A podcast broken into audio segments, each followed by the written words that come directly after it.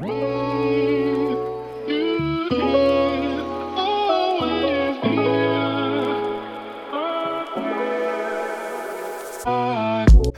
friends. Welcome back to Vantage Point, where the vantage is the point. I'm Troy Jennings. And I am Aaron Pope. And we thank you all so much for joining us yet again. We thank you for supporting this podcast and all of the many ventures we have here at Our Father's Table. This podcast, of course, airs new episodes every Tuesday.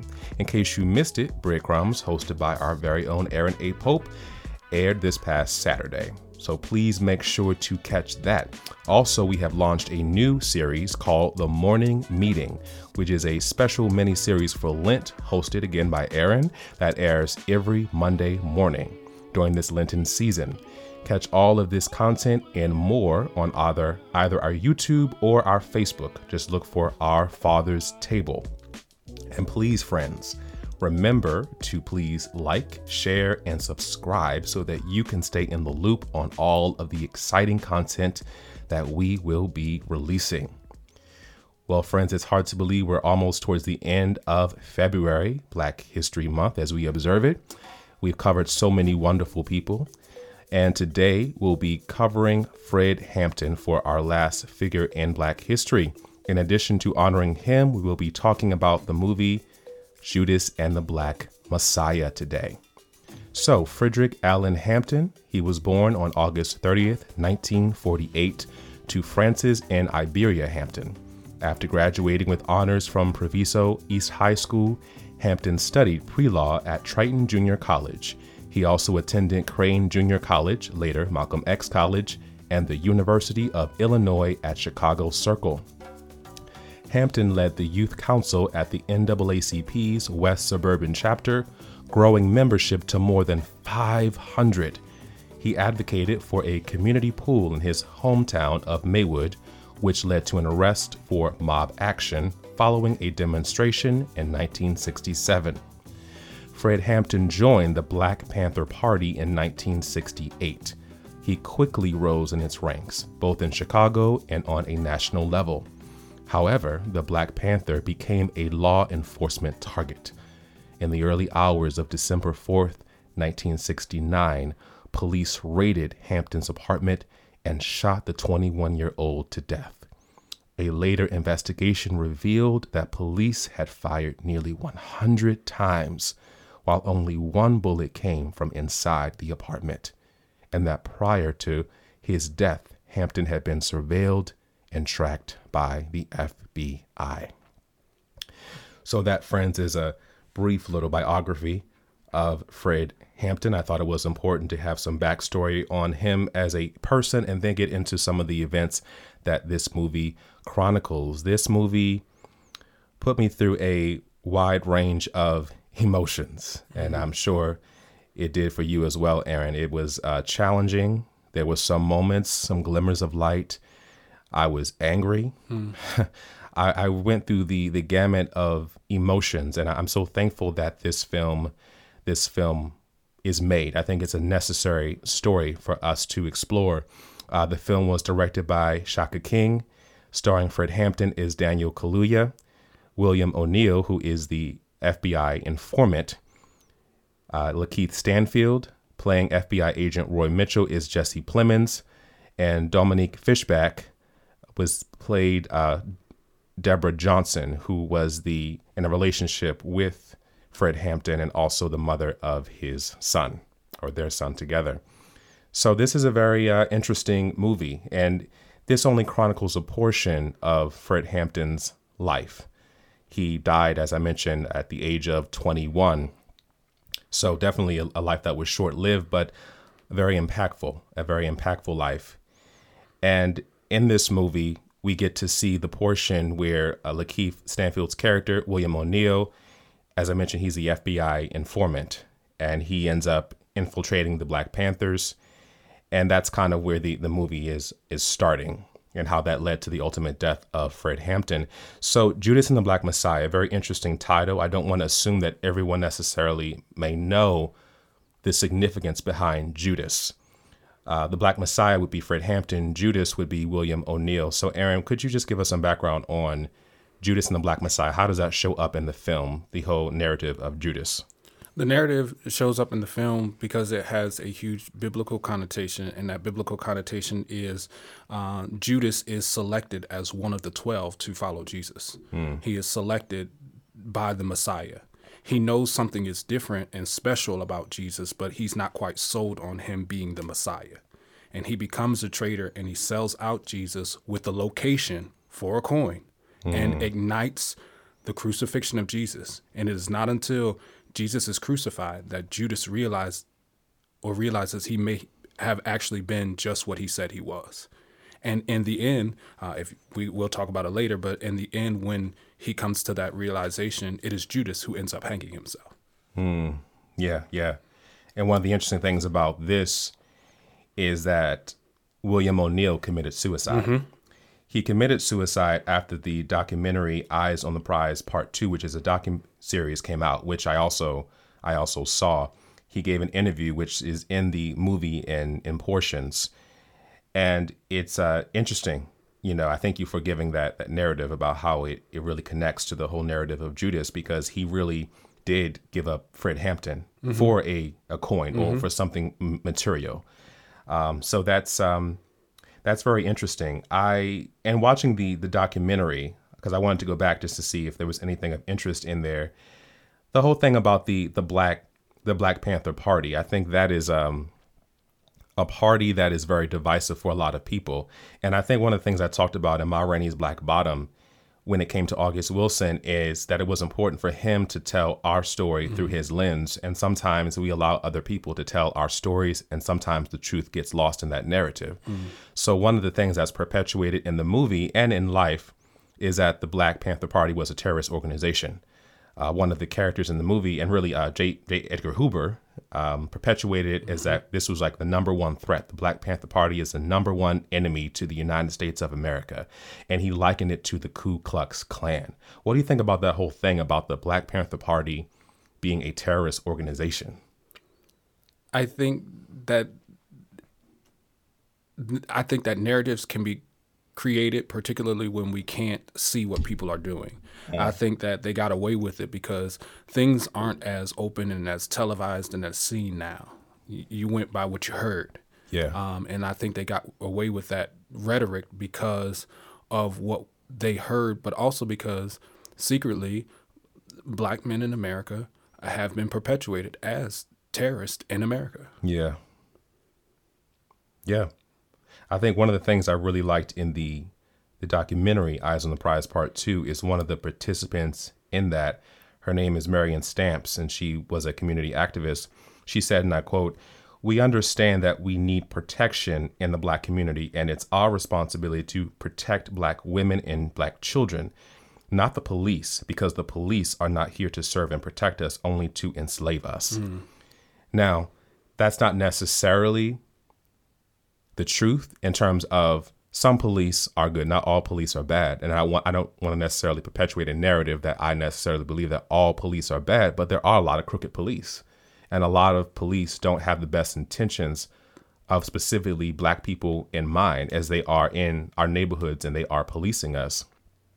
So I understand that narrative. If that if this is not happening and you're not doing the job that you need to do and you're not protecting us and keeping us safe, then we need to now rise up and to protect ourselves and to bear arms ourselves because we're not getting that protection from you and you've sworn to serve and protect us.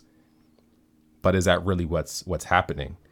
And um, what's interesting is that she said to serve and protect us only to enslave us. Mm-hmm. And we see a lot of that. I mean, look at the prison system. That's a, a modern form of enslavement mm-hmm.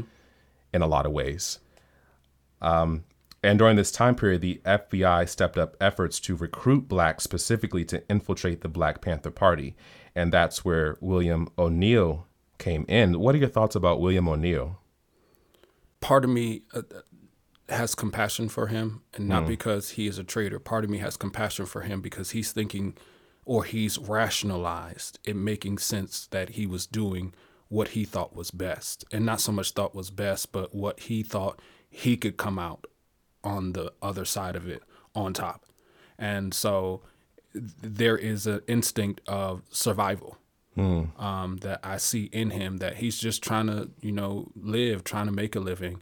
Um, it's interesting that this may have been the only one real job he ever had. Yeah. He's known for boosting cars and doing all these other things, but him actually being an informant, not to justify it, but this may have been the only place of stability for him, which is why he continued to say yes. Um, my thoughts on William O'Neill kind of go in a number of directions uh, because I do personally see that there is an internal struggle Yeah. about what he's doing and what he is experiencing, um, even down to the documentary you spoke of, um, and what he says in the documentary. When I heard the question he was asked about, you know, what do you think, you know, they'll say about you after hearing this, this, and the other, he went to a whole nother place. Yeah. It lacked personal accountability. Only to find out that after it was aired, he committed suicide. Yeah. And it was almost like he never heard what he said. He was just talking. Yeah, and it's also it's interesting sometimes to hear yourself back. Mm-hmm. That's an interesting experience for people where because sometimes we're so close to ourselves we can't really see. Sometimes we have blinders on or lack of awareness. I'm always interested, especially in the kind of area that we're in, in entertainment or arts, where we're watching ourselves back or we're listening to ourselves back. There's something about that, and then knowing that all these literally eyes are on me now, and in the moment, I mean, he is an opportunist. He was an opportunist in a lot of ways. Um, he impersonated FBI agents and off in order to boost cars off of people, like you said. And when the Roy Mitchell pulled him in and was interrogating him, one of the things that he basically said was he was asked why why are you impersonating an FBI agent? And he said the the badge is scarier than the gun. That anyone can get a gun on the street, but a badge a badge is like you have the whole army behind you. And and there's something about that. You know there's more of you than there are of, of us. And the mere fact that i have this badge is the um the threat. And that's enough for me to be effective in order to to get this. And one of the things is in order to recruit william o'neill roy mitchell basically says hey you can either go in two directions. You're going to get 18 months for stealing a car and also five years for impersonating a federal officer, and or you can come over to this side and agree to infiltrate the Black Panther Party and give us some intel on them, and then you can just walk away and go home. now, because he, in that sense, he was self-serving, he decided to put his own interests ahead of community. Because one thing about the Black Panther Party it's it was community. That's how it was perpetuated. This is a community, whereas Roy Mitchell was more so about himself. Mm-hmm. I think what's interesting is, and I think sometimes in life, some of us get into this kind of thing. We get ourselves into thing, we into things, and don't realize the full extent of what we're getting ourselves into, because it did escalate. I think at first it was like, okay, I'm just getting intel on them. It's nothing too serious, nothing too bad. But then slowly it got a little bit worse each time, each time. And Lakeith Stanfield, this is a character who some people can can judge him or his actions. I think one of the interesting things to me as an actor, I've heard people say to actors and actresses, "How do you play that role?" You know, this is a bad guy or this is an unforgivable guy. They've done something that requires no empathy or no remorse. But one thing as an actor, we're trained to not judge the characters that we're playing. Hmm. We have to understand what motivates this particular character because there was an intention and a motivation that he had. I think in the documentary, he even described it as he was part of the struggle hmm. or he was part of the revolution, that he realized that he, in his mind, he took some kind of action and this action led him to be part of the struggle. Now, that's questionable, but I think Lakeith Stanfield did a good job of humanizing him in some kind of ways. I mm-hmm. think there were moments because what's interesting about William O'Neill, we don't have a lot of material on him. To my knowledge, this is the only interview he did for Eyes on the Prize Part 2. We don't have a lot of footage or interviews, so there's not a lot to go on. I like that Lakeith really gave us instances of conflict. Mm-hmm. There Gave us was some, personality. yeah, the personality. Mm-hmm. There was like a, a push and pull. There were moments where he was in, then moments like, ooh, that's kind of too far. Some moments where he was indulging in it. Mm-hmm. You know, it's really, um, it's really interesting, and it's also interesting that he looked up to Roy Mitchell. He said that he was one of his role models, and he likened him on the same level of uh, a Malcolm X and Dr. Dr. King and Muhammad Ali. which is mind blowing. that is mind blowing. When I heard that line, I was just like, no way. There, there can't possibly be a way. But I do understand um, because if I use the rationale that I gave myself watching the film, Yeah. I understood um, Lakeith's portrayal of William O'Neill and saying yes to that because he was offered a consequence he never considered. yeah. He considered if he got caught, he was going to do some jail time. Mm-hmm. He considered it, he would get in trouble for impersonating an FBI agent. What he didn't consider was, I can walk away. Yeah, I it could actually walk that- away. Yeah, that yeah. it was a door, it, it- an opportunity Mm-hmm. where, that he took to say, I can um, walk away. With that being said, I, that's why I readily understood the conflict in his character. I wasn't completely like, oh my God, this guy's crazy. Like, he's just a mess. No, I was in a place of, I see why you're trying to do what you're doing. Yeah. But to go to the point of him correlating um, Roy Mitchell into a higher platform than what he gave, I gave that correlation to say that he was again offered something he couldn't readily get. People like Malcolm X gave hope for certain things. People like MLK gave hope for certain things that weren't readily able to grasp. yeah. Um, and Roy Mitchell gave him that same kind of hope, but he gave him something monetary to put in his hand. Yeah. It was touchable hope. It wasn't just hope. It wasn't just an idea. It wasn't just a paradigm. It wasn't just the thought. It was, oh, I could get a little coin this and do something better. Yeah, yeah, and one of the things I also watched was an interview with Shaka King on the Breakfast Club, and one of the things that he um, he said, I believe he referred to you know William O'Neill as a a capitalist, and also he likened him to Fred Hampton in the sense that he said they both want power. They were both looking for freedom and power, but they went about it in different ways, and that's really true because William O'Neill was more capitalist, and that was defined as one goal to exploit the people. Uh, whereas Fred Hampton was more about the the community, and a lot of the things the Black Panthers did, although it was perpetuated as a terrorist organization, they fed children, they fed the hungry, they helped families, they wanted to educate people about themselves and give them knowledge of self.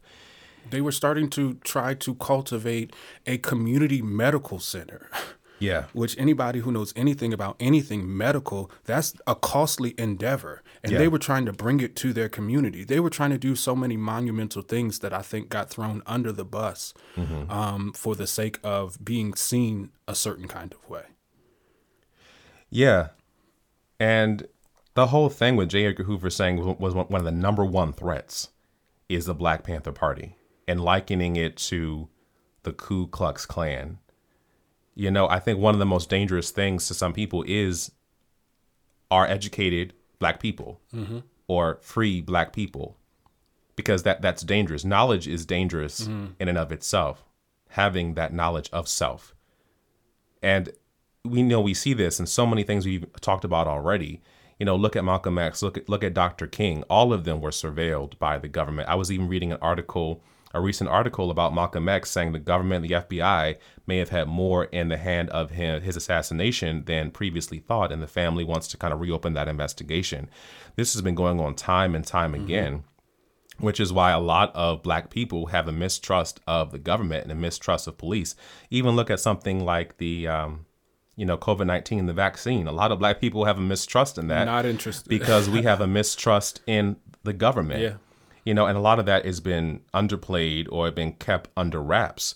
But this is a clear example. I mean, they surveilled the Black Panther Party. Like I said, they infiltrated it. They had so many informants inside of it, black people, informants inside of it. What you know, it was a, a threat to them, you know? What's sad to me is they have a legitimate stance on things, and their stance on things has been oftentimes dismissed. When you hear things about um, uh, Henrietta, uh, uh, last name Jax, is it?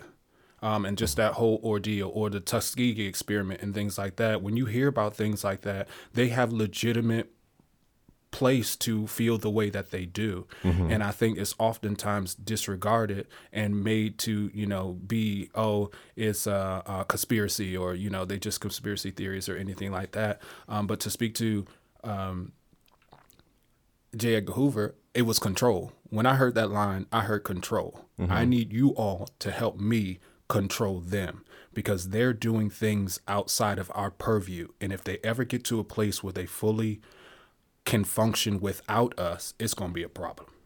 When we talk about control, one of the things about control is it's rooted in fear. Fear. Mm-hmm. I'm trying to control this because I have a fear, mm-hmm.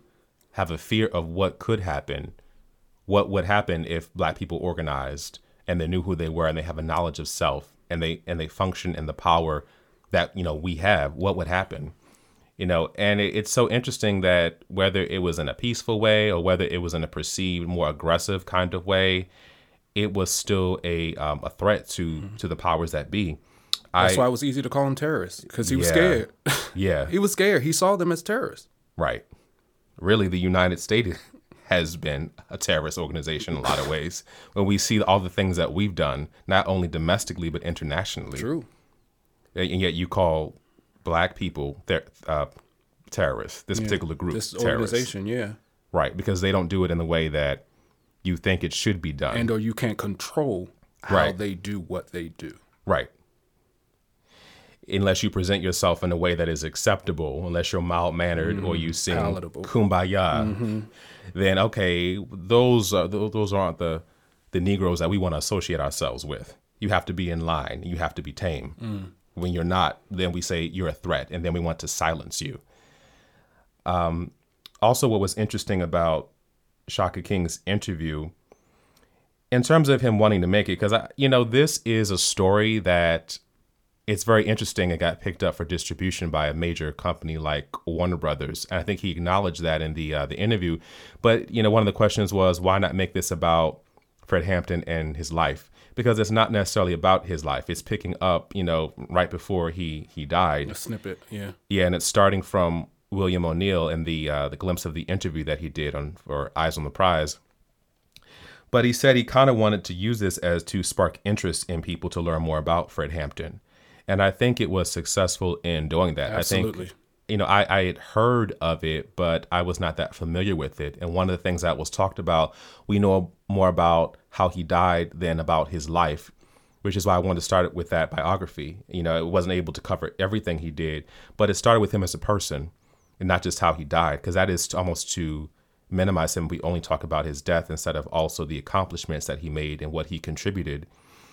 Um, so I thought that was um, that was good. He also said this is a counter propaganda film uh, because a lot of what has been perpetuated about the Black Panthers has been propaganda. I would suggest yes, and or rhetoric that was given to us, not a rhetoric that could actually have been on true principles or true thoughts or true things that they've actually done. It was, uh, in my interpretation, it was event event organized, if that makes sense, to the point where they were going based on an event. Okay, they did this here and that was bad. So we got to perpetuate this one event as they were bad, forgetting all of the great things that they've done. We've got to perpetuate every time they, you know, the old folks would say, get caught with a slip showing mm. type deal.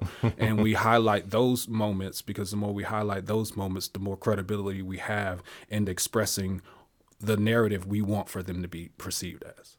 Yeah, and I think the film did a good job to say that not necessarily everything that everyone in the organization did was something we should necessarily applaud. Mm-hmm. There was some instances of when they were reactionary to certain things, or you know the whole shootout that happened at the headquarters that could have been done in a different way.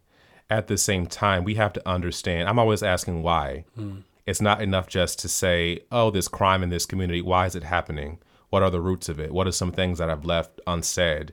You know, I think we have to understand their pain and their struggle that would lead them to do a thing like that. And it doesn't mean that people can't be held accountable and we can't conduct ourselves in a manner that is integral and that has, you know, being able to just have certain standards about how we carry ourselves. We don't necessarily have to fight fire with fire per se. Mm-hmm you know, uh, well, there there are some situations where you might have to use some kind of force. I'm not saying you want to go out and kill people, but sometimes different contexts or different situations require different things of us. And um, they were a complex group, a complex organization, mm-hmm. I will say. And uh, one one of the interesting things that Shaka King said about William O'Neill was that sometimes we are weaponized against each other as Black people. True. And this was um, very evident with William O'Neill. He was weaponized against his own people. With William O'Neill, with um, Martin Luther King, and and um, Malcolm X, with Bloods and Crips. Like we can go down the line of history, particularly our history, where we can say we were pitted against each other. Yeah. Yeah. And efforts to say, you know, the best thing we can do is not handle it. Let them take each other out. Yeah, let them take each other out. I mean, we're, we're even seeing that today. You know, we're coming from from uh, Maryland and you know Baltimore, Maryland. Look look at all the the crime that we have and black on black crime. You know, and there's all kinds of reasons and and sources of that. There's not necessarily one particular remedy or you know resolution to that, but it's a it's a complex a complex issue. I mean, that's one thing. We're taking each other out, but we are also weaponized to do that against each other as well. Fred Hampton uh, is quoted, and I hope I get this quote right. Um, I should have wrote it down, but mm-hmm. he's quoted with saying, um, "We're not here to fight fire with fire. We're here to give strength to what water can do to fire." Mm. And I thought that was monumental because that was one of the things that he was stressing in um, what he was trying to do. I'm trying to create a new appeal mm-hmm. to extinguish the fire, and though they have been perpetuating it as if we are fighting on the same platform. We're not. Because yeah. I still get up every morning and I feed these kids. I still make runs. I still work with the other um, minorities in my yeah. community and rally people who are um, of a different descent. I, I love that whole um, Rainbow Coalition initiative. Yeah. So where it's not we're not just going after a color of the marginalized. We want everybody who's been marginalized. Yeah. Yeah, I think that is true. And also, one of the things that the movie clearly shows that he was clean. Fred Hampton was clean. Yeah. Even William Marshall said in the documentary that you know he tried to surveil him and couldn't find anything on him, and they you know they wanted to lock him up so badly, and eventually they pulled him in, and they pulled him in because he was charged with stealing about seventy one dollars worth of ice cream. ice cream, and they gave him what about two to five years for stealing ice cream. Ice cream for being said that he stole ice cream. Yeah, allegedly. We don't even know if that's necessarily necessarily true. It's ice cream, saints. Ice cream. There's no way in the world you get two to five years for ice cream. Right. and you know, Shaka King said, really, it was about trial, conviction, and execution. That's you, really what what they were doing. They wanted to be the the judge, jury, and executioner of this. They didn't want the due process of law. And because there was one point where you know J. Edgar Hoover is calling in, and they're like, "Hey, you know, we we actually were able to to get him. The appeal didn't go through, or something like that, with Fred Hampton, and you know, we got him. He's going back to prison, and he's like, prisons basically is not enough mm. because some people become superheroes in um, in prison. He mm-hmm. said, you know, Huey P. Newton became one in prison. I, I don't want that, basically." And that kind of ends with the, the latter portion of the of the film, which we'll get to in a little bit. Um, Huey P. Newton became legendary. Yes. In prison. Yeah. I also wanted to correlate because I thought it was the coolest thing because that's what I thought about when I was watching the film. The whole bit on ice cream. The first thing I thought about when I heard that ordeal on ice cream was one night in Miami where they don't have anything but ice cream. and we've talked about one night in ah, Miami. Uh, yes. And I was just like, oh, come on. Like, is there some type of mm-hmm. subliminal message to this ice cream? I don't like ice cream. No, I'm kidding. so, I thought that was interesting that that's something that's been showing up in films a lot. Vanilla. Mm, true. Yeah. it's interesting. You know, a lot of times things are very circular. History repeats yeah. itself. You know, we advance, but, you know, I would ask the question, have we advanced as far as we think we have, mm. especially when it comes to race, because it was more overt at a certain point. It's more covert in some cases, but it's still there. You know, although we're not getting sprayed by water hoses and being, you know, dogs attacking us, it's still there in sometimes very subliminal kinds of ways. and or not so anymore. The previous, you know, presidential administration made it okay to come out of hiding. Yeah, he made it acceptable yeah, to in- incite that kind of thing, yeah, but it was already there. Mm-hmm. He just gave them permission To to, act out. on it. Yep. like it's okay now. Mm-hmm. It's okay now. I can do this now. But it was there all along, Mm-hmm. you know. And it's you know, there's so many reasons, so many reasons. But it it's there, it's there, and I, I like this film because I think it will lead people, it will spark people to want to know more about Fred Hampton. Uh, I think one of the things uh, Shaka King talked about is perhaps he wanted to do maybe a series, some kind of series about him. Um, I hope that this will allow him to reach that that goal. I think there's a lot more that needs to be learned about him and and uh, and, and his life because he did live a full life even prior to you know this one moment. What were some other things that stood out in the film for you? Um, one of the things that stood out in the film for me is um, without jumping to the end one of the things i like is i like the way the uh, film started with a question and it is Will O'Ne- william o'neill who is asked a question that he does not answer Yes, and it is not until we get to the end of the film that he answers the question. And I thought that was brilliant. I know we're going to talk about what he said later, so I'll hold off on that. But I thought that was a great way to start it because it was okay, who is this guy and what contribution did he make? Only to figure out he contributed more than we asked for. Um, I thought that was interesting. Also, one of my favorite um, moments in the film is when he looks at William O'Neill, Lakeith uh, Stanfield's um, portrayal of William O'Neill, and he asks, uh, they he brings him back to jail, and he is interrogating him in jail, and he says, um, "Pig," to um, what's his name? Fred um, W- William O'Neill or Roy Mitchell you're talking about. he says pig to Roy Mitchell and he apologizes. And Roy Mitchell says to him don't apologize don't apologize for calling me the pig because that means you are actually becoming what we need you to be hmm. and for me if I had heard that I would have had a different response William O'Neill in the movie has a certain kind of response to say, I heard what you just said, but it don't bother me. Did a part of him secretly want to be him? Hmm. Did a, a part of him want to be white? Hmm. There's a thing. Because there's a thing in our community where a lot of black people sometimes in childhood or what they have a desire to be white. Because anything that's closer to white is more acceptable. There's a certain power. There's a certain access you know and how he carried himself in the movie as he got paid for what he did and he went along. You got to see he kind of carried himself um, william o'neill with a certain strident step Mm. he started to dress differently. That one scene where he had the, the you know the glasses on inside the restaurant now he's eating steak and mm-hmm. lobster. You know this was not his reality. He didn't come from that kind of life or that kind of neighborhood. And you know who knows about his family? We don't get to see his family. We just know him. But he may not have seen any of that but he can see that in roy mitchell which is partly why he looked up to him mm-hmm. as a role model. He said this person was a, role mod- a role model to him because he opened up his home and he talked to him and he was he referred to him as a mentor Even down to the car he drive. yeah the Or car he that requested, because he requested a car. yes He said, Yeah, he I need a one. car that looks elevated enough to where it's appropriate enough to look like as if I stole it. a lot of um, his character as he was presented was about his perception of how people perceived him.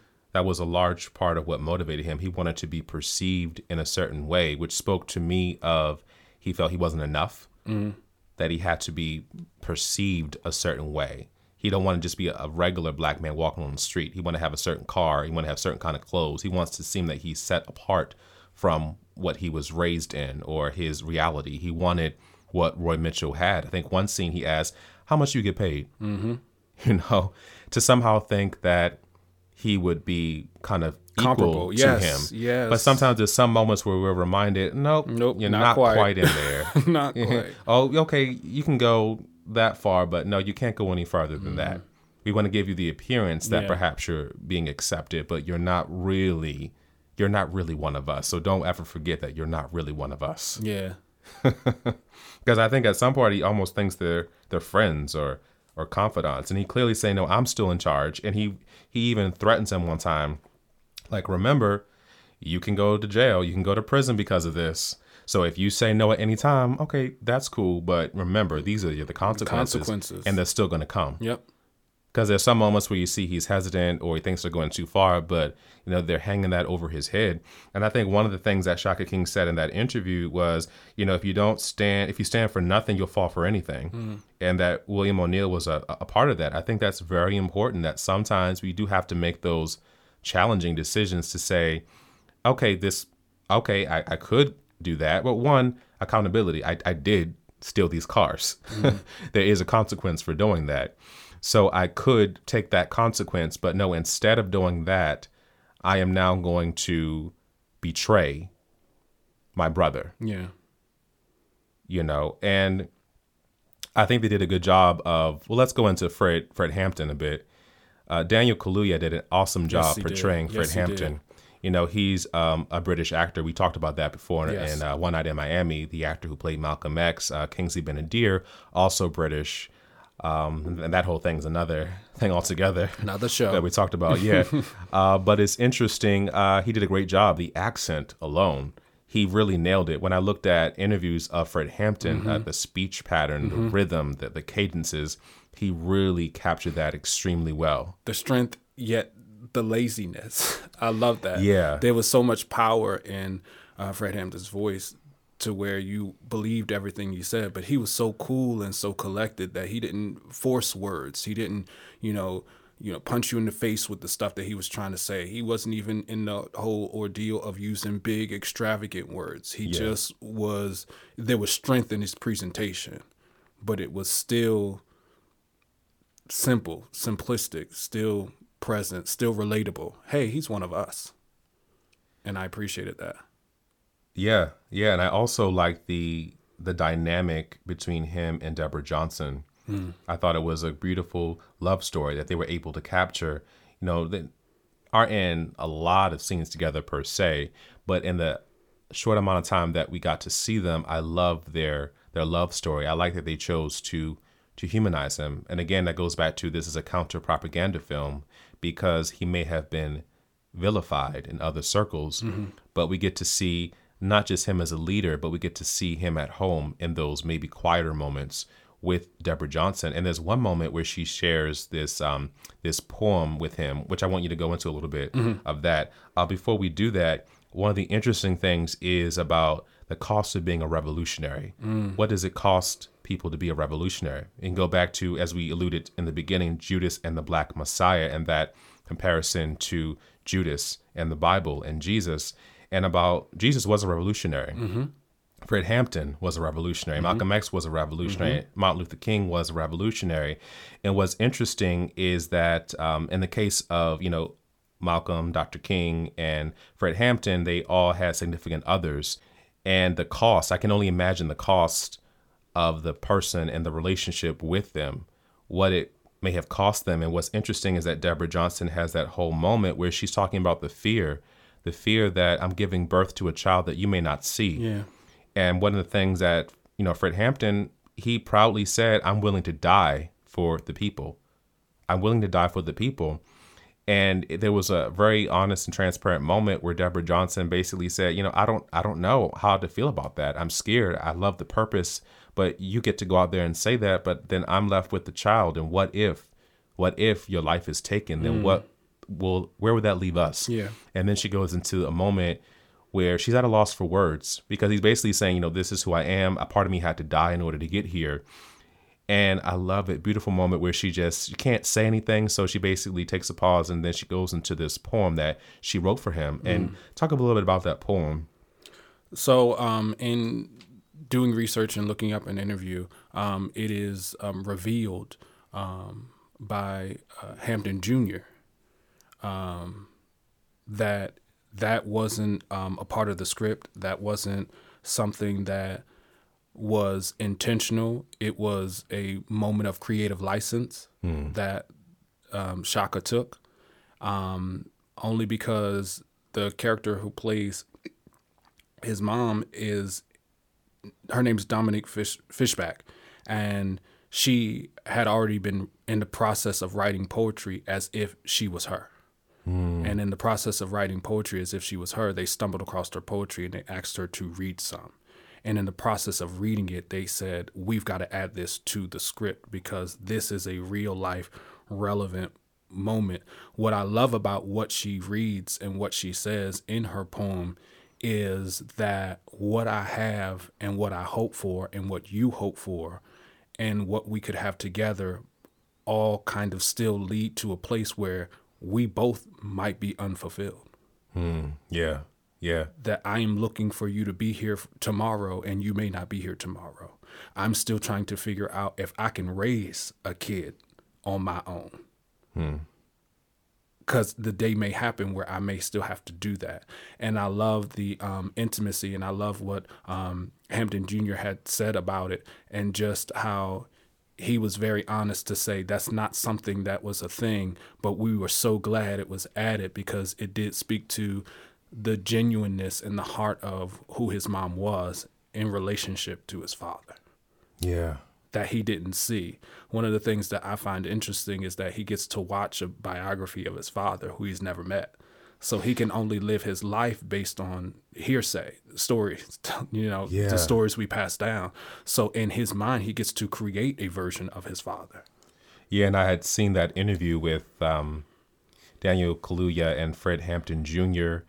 and that whole thing about how they worked closely together, Yes. which is uh, which is awesome, you know, because I can only imagine what that experience is like. Like you said, like I've never met my father. I've seen maybe interview clips or my mother's told me about him, and now I'm watching the film that's going to be distributed and seen by millions of people, and I get to see what he may have been like you know and it's uh it's a very interesting experience and what about that whole thing about revolutionaries and the cost the cost of what they often have to to pay what makes them so revolutionary in a sense it's so do I have interesting to die to be a revolutionary? why is freedom revolutionary? Why is truth revolutionary? Why is wanting the best for me and my people revolutionary? Isn't this a basic human right? and should it cost me my life? Should it cost me my life to speak truth to power? Why does that cost me my life? Why am I a threat to you? Mm. Because I simply want the best for my people and my community.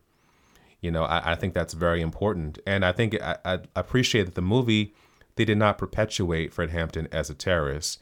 Once, at one moment, William O'Neill, he basically came, he was, uh, he had a, a wiretap on him and he came to Fred Hampton and he basically said, you know, we should go down to City Hall and we should blow it up. And Fred Hampton clearly said, no, no, that's not what I'm saying. I didn't mean that by go out and, and kill all of them. Because one, you kill them, they're going to come and bomb us. And there's more of them than there are of us. So there was a part of him that was strategic. He didn't want his people to die. You know, yes, defend yourself. Absolutely defend yourself. And we can clearly see at the end of the movie that it was important that they had some kind of protection or some kind of defense you know and before we get to the end of the movie because that is one of the hardest parts of it is there anything else that you wanted to uh, talk about regarding the film two things. One, it's amazing to watch somebody who's 21 be that, you know, um, ag- aggressive and forthright and ready. Um, and I speak that to this current generation um, outside of millennials, the next batch of kids. They are, uh, they have a sense of fearlessness um, that I admire. Um, and they ain't got no wisdom. They they a little in their feelings, but I do appreciate the fearlessness that they are willing to say this is a problem for us, and we are willing to talk about it. I think that's awesome. Um, uh, two, I just wanted to commend uh, Shaka King because I do know that uh, the movie was pitched in 2000 and I want to say uh, 16 15 or 16 um, and it was just about finding the right fit the right script and how they didn't abandon that um, and making sure that it was authentic and i'm appreciating our stories being told from an authentic lens Yes. um, not important. a Hollywood lens, because Hollywood will perpetuate that they saved the day, Mm. and I don't always like that.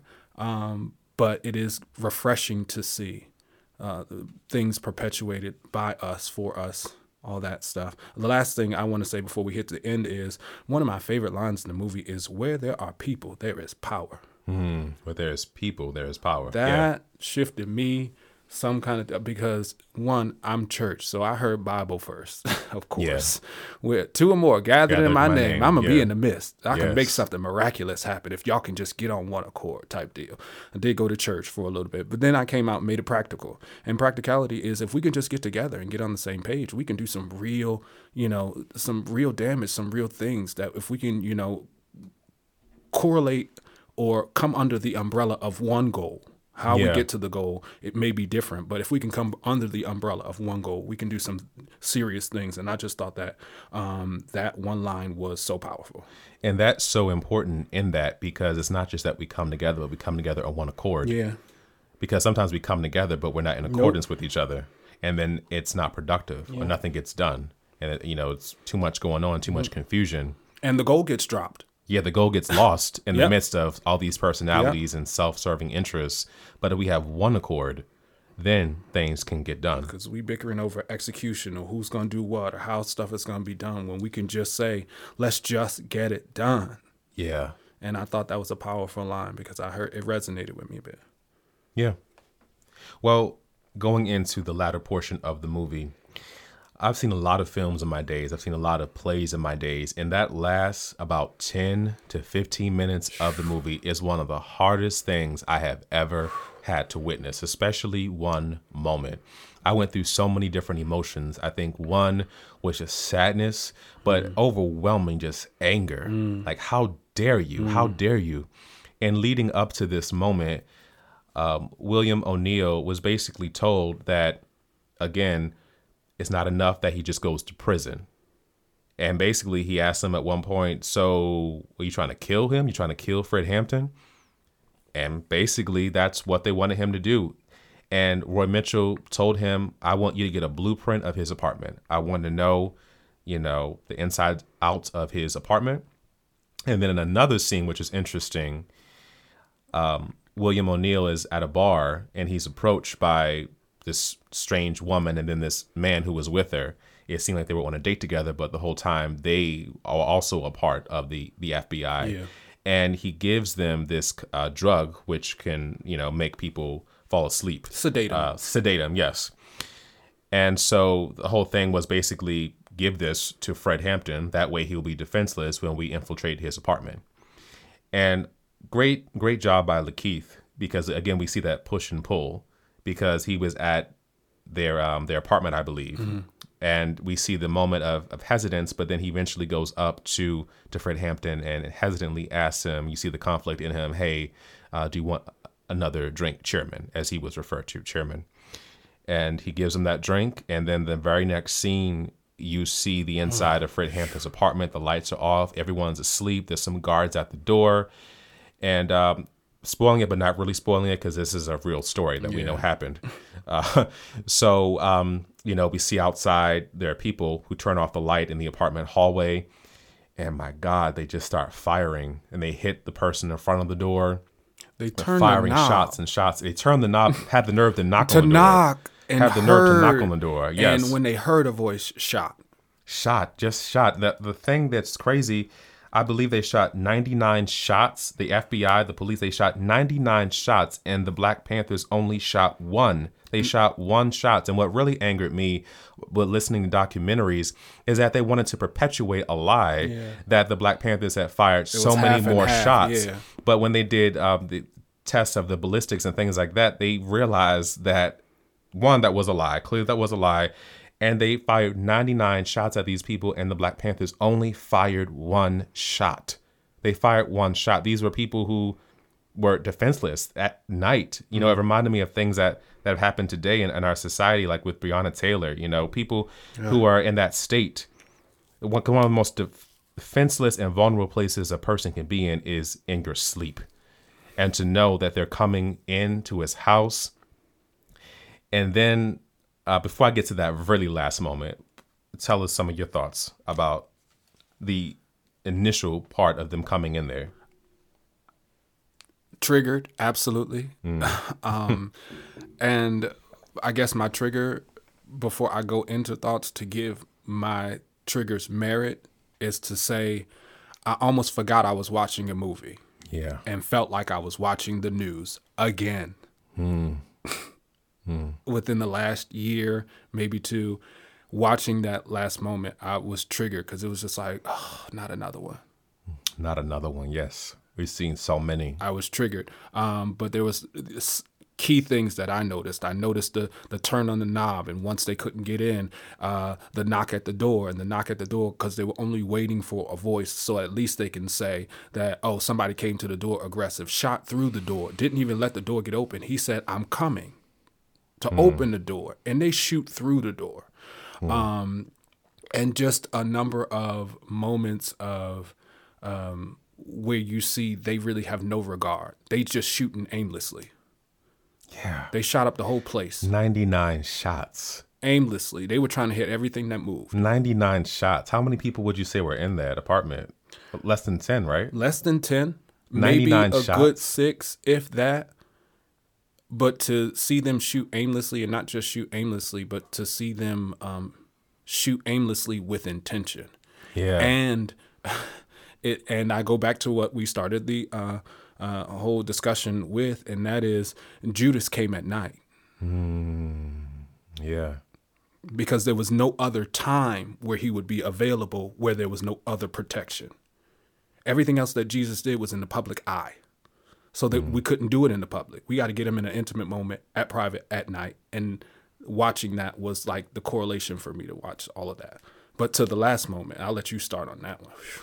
I'm gonna just breathe over here. So, I mean, that, if, as if that wasn't enough, the last moment, Fred Hampton's in the back of the apartment in the bedroom with Deborah Johnson. And as they start firing, firing, firing, Deborah Johnson is awakened and she's trying to wake up Fred, you know, trying to get him out of there. And we can see that he's been sedated by what was taken by the uh, drug that William O'Neill slipped in his drink. And as they shoot and shoot and shoot and they infiltrate the apartment, coming in the back way, coming in the front way, they eventually have the nerve again to say, turn on the light. And they're like, we're shot. Turn on the light, we want to see. Or, you know, if you don't turn on the light, we're going to shoot you some more Yeah. or kill you. And so they turn on the light and they force everyone who's still able to stand to come out towards the front of the apartment. Because they shot 99. 99 weren't missed. Right. They shot 99. So some of them, of course, pierced a lot of people in there. Some that killed people who were in the apartment. Yes. There, there were some survivors.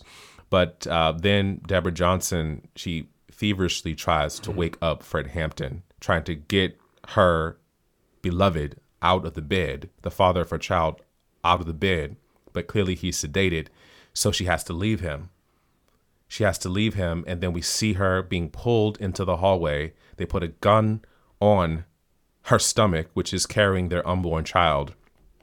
They go into the room where Fred Wait, Hampton is. Bypass the line. I'm sorry. line? There was a great line where he points the gun in her stomach and says, Look, we got another boy. We got another boy. Yeah. Mm. Mm. Fred Hampton Jr. Yeah. And then they go into the room. They, I believe he was shot. He had been wounded, uh, based on the news report. He had been wounded. Um, I believe they basically assessed him and said, you know, he's going to make it. He looks like he's going to make it. And then we see the camera on Deborah Johnson's face. Her eyes are like directly, just slightly beyond the lens of the camera. And we just see the horror and the pain in her eyes. And then we hear the gun go off. And they say, he's good and dead now. And we just see the horror and the pain in her face. Yeah. And that moment for me was one of the hardest moments I've ever had to witness on film. I am glad they strategically did not show him Yes. being shot. But it was enough just to see a blurred vision of the room and then just see her eyes and her response to that. This man who was defenseless, vulnerable, drugged in his sleep, being shot dead on the bed Because the truth is, I can't watch another black man die publicly. We've seen so many, Yeah. you know, even with George Floyd, it- it was hard. I couldn't even really watch the entire the entire thing because they say, oh, you know, put cameras on police officers. I mean, if they had told them back then, oh, that would be a great thing. We even have video footage, and people still get acquitted. Yeah. So it's like it's just done for sport. Yeah. There's no one being held accountable, but that was a powerful moment, and it goes into what I talked about the power of filmmaking. Hmm. This is not an entertaining movie. You don't watch this to be entertained. Don't watch this to have a good time. Watch this to have life be mirrored at you and to be stirred to take action. What is it that we need to do? What is it that we need to know and learn to be better? And I think this is a tool. Seek education. Yeah, know about our history. Yeah. So we don't repeat it. Know about our history so that we can do better, that we can be better. And this is a such a it's a powerful tool, a film that I, I hope people will go to see. Yeah. Because it really illuminated and it course corrected some kind of errors that we've had about the Black Panther Party Yes. or black about Fred Hampton or about the, the struggle, the struggle that we have as um as black people. The rhetoric we were told. Right. The rhetoric that we were told. That's not in Black History Month. right. It wasn't books, in convenient. school and yeah. Right. Man, but that, it was hard scene- to for me i've got a friend who always says to me you're louder when you're silent Mm-hmm. and for me watching that last scene where she is literally beating on his chest Mm. to get him up for me it was a moment where she was louder when she wasn't saying anything because it was a moment where i can handle you going back to jail Mm-hmm. what i can't handle is you dying Yeah. and then having to sit through what she was afraid of and watching her hear it. And they don't just say a thing, they say, oh, it looks like he's going to make it. Hmm. Pow, and we can't have him make it. Pow. We can't have him do that. Hmm. Two shots, not anymore. Yeah, and she has so much going on. She's also carrying their unborn yes, child. pregnant. So there are even probably some limitations on what she feels she can or can't do because she's carrying another life inside of her. Had she not been pregnant, maybe she may have done some other things to try and to stop it. I mean, there's not much she could have done, but the stakes were really raised for her because it's not just her life or the life of, you know, Fred Hampton. She's carrying an unborn child. Yeah. And she wants to live, if not just for her, for her For child him, yeah. and because this is his legacy. Yeah. Now at least he will be able to go on. His legacy will be able to live. You know, but that that was it was a haunting. It Yeah, was a and haunting he has, moment. and he has. It's He an has. honor to see that he's taking over um, the uh, Black Panther Cubs initiative that his mother started, Yes. um, and those things. Because technically, he would have been a Cub, Yeah. Yeah, he would have been. and that was cool to see um, a, a small moment of vindication Mm-hmm. that you didn't stop the plan or the vision. So for me, wrapping up my experience of the film, to me, it's best summed up in a, a quote by Fred Hampton, and he, they put this in the movie. He said, You can murder a liberator, but you can't murder liberation. You can murder a revolutionary, but you can't murder revolution. You can murder a freedom fighter, but you can't murder freedom. Oh. That all those things will live on. Just because you may get rid of me, it doesn't mean that the essence of what this is, the idea of what this is, has died. In some cases, it gets stronger. Hmm. It gets stronger even after my death and it will go on because it's larger than me. And I think he made a point in the film to say the Black Panther Party is not about me. You know, because I think at one point they tried to say, Ian, we're trying to save you, we're trying to help you go outside the country. He said, it's not about me. We're, we're- work on the hospital. Yeah. You know, and, and probably the same thing we heard from, uh, you know, Martin Luther King and Malcolm X, where part of them knew that it could be coming at any moment could have come, but sometimes it's that sense of knowing where the end may be be near that I'm planting these seeds because it's not just about me. Don't look up to me. Don't worship me. I'm more. The movement is more than me. The revolution is more than me. Yeah. And you know, at what places can we be a revolutionary? And not everyone can be a revolutionary. Uh, being a revolutionary comes with a cost. And are you willing to pay that cost? Are you willing to pay that price? Because it's not a life that's going to be pretty. It's a life that requires sacrifice. It's a life that requires being selfless. And I think Fred Hampton is a supreme example of someone who was selfless and who loved and cared about his people. And indeed, he is a revolutionary, a black messiah or black revolutionary. He was that. Yeah. And I appreciated the film for informing me about a lot of things I didn't know and informing the world. I think it's a powerful, a powerful film, and I believe that people should see it. Ditto. Right.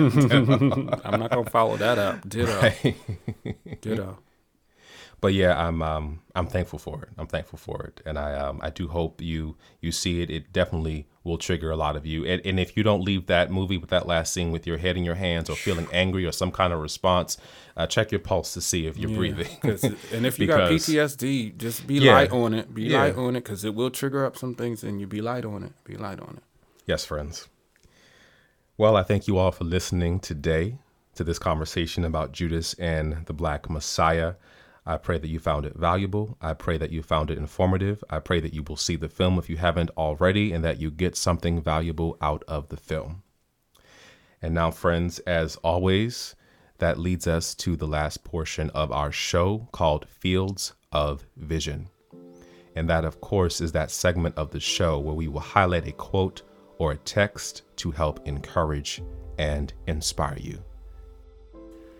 Kerik Ashley is stated or quoted by stating, the quality of your life will be determined by the quality of your contribution. Where you work to improve the lives of others, your life will improve automatically. You have purpose, and where there is purpose, there is value. Value is the thing that people you engage and interact with and are connected to who pull on your gifts and your talents and your time, your instruction, your correction, your impartation, or even just a listening ear. Because it comes with a place of worth, merit, benefit, and profitability to making them feel like it has a place of value, which makes value easy to find but hard to measure but it is a quality that shows up as a degree of excellence. The best version of you is the best thing that you can give to make any kind of contribution to this world. We need you. All of you. You are a vessel with hidden ideas, strategies, concepts, thoughts, and things that will help propel us into a new place. What contribution will you make to improve the lives of others? For all you may know, they just may end up improving your own life automatically. Thank you for that.